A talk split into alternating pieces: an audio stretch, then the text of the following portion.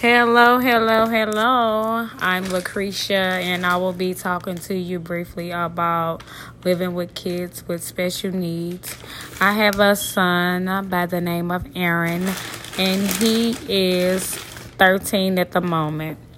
But when he was three, he was diagnosed with um, autism.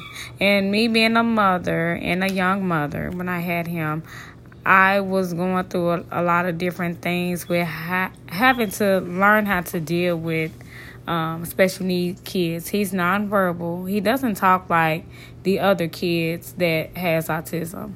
So I was thinking that due to I think the electrolytes in his brain, it was sending a shock to where he couldn't communicate as such like the other kids.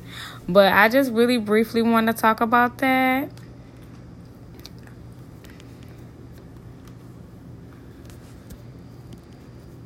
The anchor.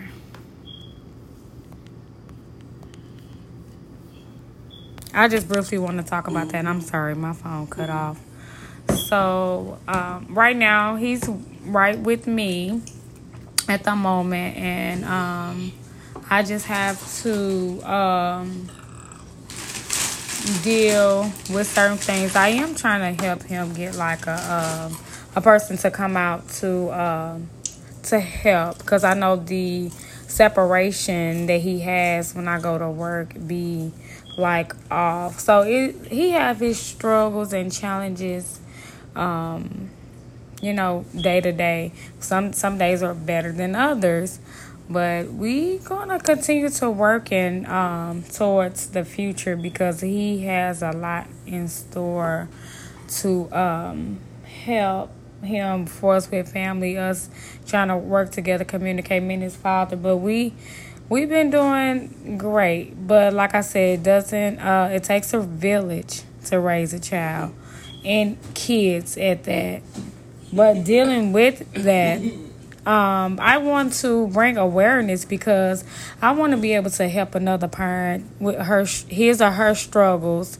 It doesn't matter whether it's the dad, the mother, the grandmother, grandfather, um, adopted parents, um, dealing with kids with special needs because I feel like a lot of stuff is not taught about and a lot of people not open to talking to uh, the challenges of the day-to-day world that they deal with with their kids with the separation. I have friends i can't say their names but i have friends that's nurses that their kids are special needs uh, with autism or you know other disabilities that it's a challenge for them to to take them back and forth to school and uh, do homework and work and stuff like this is it's hard but well, but with that being said, we as mothers, we always, you know, put our kids first in uh, the day the day to day world.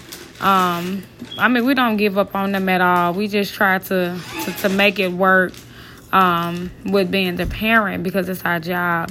But I just really want um, mothers, if you are, if it's a lot of mothers that's on here, young mothers, young children with autism, I'm really just trying to, and I stay in the St. Louis, Missouri area.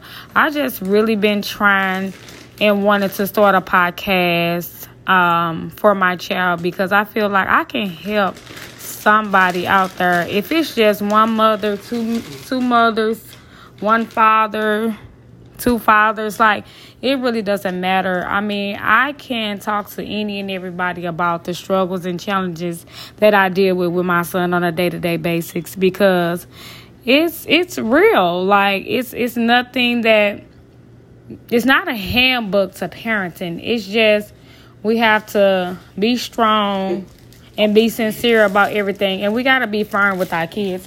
We just can't let our kids just do any and everything that they any and everything that they want to do. We have to stand firm and make mm. sure that they do what it is that they need to do on a day-to-day basis.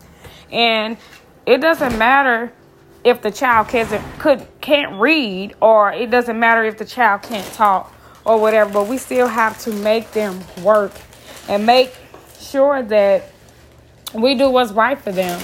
And um and saying that, I'm gonna get off of here because I know he's rattling with a lot of different stuff and I just really want this is my, my first time recording for us the podcast, but I just really want to uh, bring awareness. And I understand it's hard out here, you know, with our challenges with our kids.